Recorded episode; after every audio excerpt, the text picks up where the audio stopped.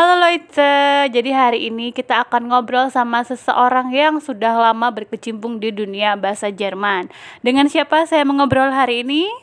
Halo zusammen, hai semuanya. Jadi kalau boleh tahu udah berapa lama Ken berkecimpung di dunia bahasa Jerman ini?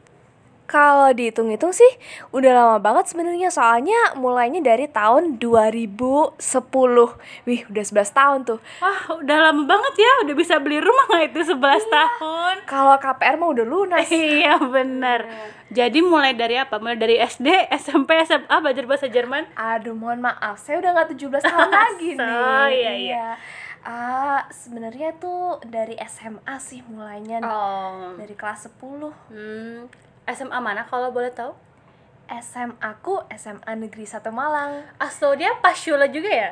Iya, jadi buat yang nggak tahu, Paschule ini sekolah yang bekerja sama dengan institusi bahasa Jerman yaitu Goethe Institute. Aso, iya iya. Kebetulan emang jurusanku eh, selepas SMA ada hubungannya dengan bahasa Jerman. Aku Hmm. ambil jurusan pendidikan bahasa Jerman Di mana di tuh? Universitas Negeri Malang. Aso, oke. Terus dari kuliah akhirnya bekerjanya apakah masih berhubungan dengan bahasa Jerman?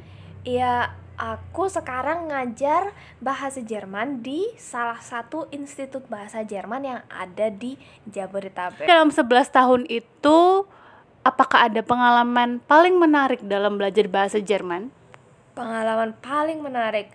Sebenarnya kalau suruh nyebutin yang paling menarik agak susah sih soalnya ada beberapa pengalaman. Aso, oke, boleh kita bahas satu-satu. Kita punya waktu sampai besok pagi kok. Tenang aja. Oh, iya iya.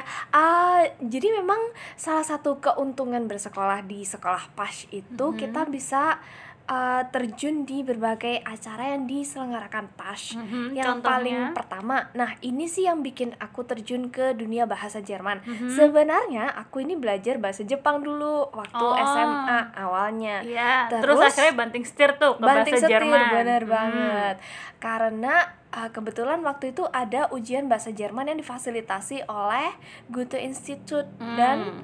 uh, sebagai sekolah PAS uh, memang murid-murid itu dijaring siapa nih yang mau ikut alhamdulillah sih lulus ya waktu itu Alhamdulillah ya. Terus walaupun mulai dari nol ya belajar Mhm. bahasa Jermannya tapi sebenarnya kalau mau coba itu semua ada kesempatan Iya, gitu genau. Mm.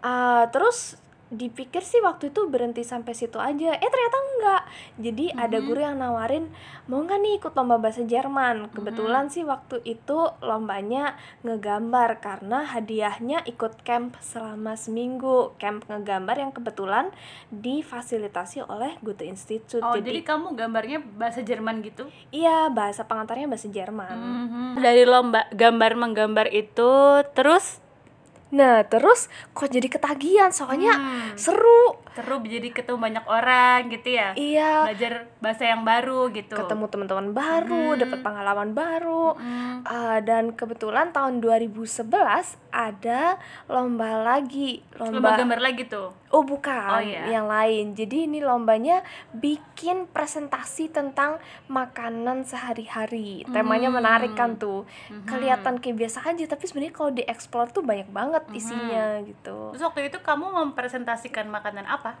mempresentasikan wah makanannya aku suka sih soto, rawon, Hmm. makanan khas Jawa Timur lah, makanan khas Mhm. Malang.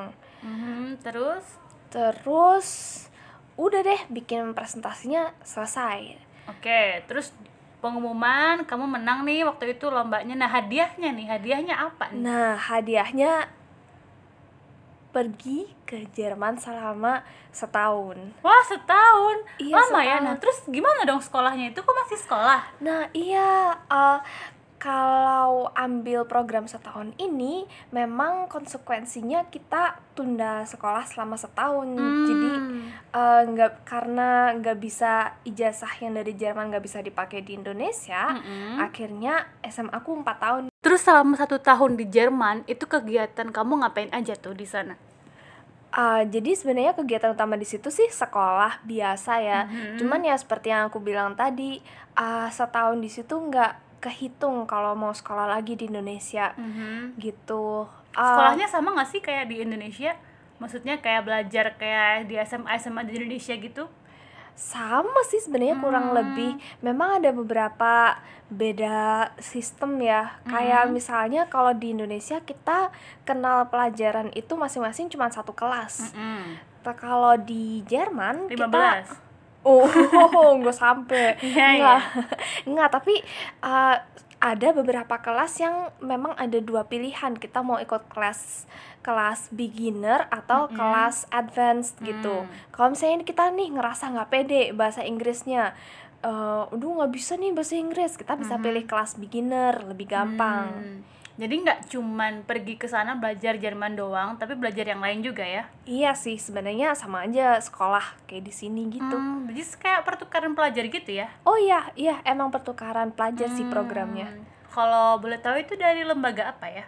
Nah, uh, sebenarnya yang menyelenggarakan itu ada lembaga yang namanya Youth for Understanding atau kalau Mhm. disingkat YFU. Mhm. Dia ini lembaga pertukaran pelajar seperti AFS atau Hmm. Rotary. Cuman memang kalau dibandingkan dengan AFS dan Rotary yang banyak dipromosiin di sekolah-sekolah, YFU ini lebih jarang terdengar. Tapi bukan berarti Hmm. programnya nggak bagus ya. Uh, kemudian YFU ini bekerja sama dengan uh, Goethe Institute. Jadi Mhm. mereka bikin satu lomba ini dan negara tujuan dari uh, hasil menang lombanya itu memang cuma Jerman. Aso. Terus kira-kira nih abis dengerin cerita kamu pasti banyak yang kayak tertarik kan buat ah mau nih pertukaran pelajar setahun ke Jerman gitu. Nah sampai sekarang ada nggak sih program ini? Ah, kalau setahu aku semenjak eh, tahun 2011 itu kalau nggak Hmm. salah eh, penyelenggaraan pertama ya. Setelah itu setahu aku setiap tahun itu selalu ada lomba Hmm. itu dengan tema yang berbeda-beda. Selama satu tahun di Jerman itu ada nggak sih pengalaman yang paling nggak bisa dilupain sampai hari ini? Paling nggak bisa dilupain. Hmm, oh ini nih.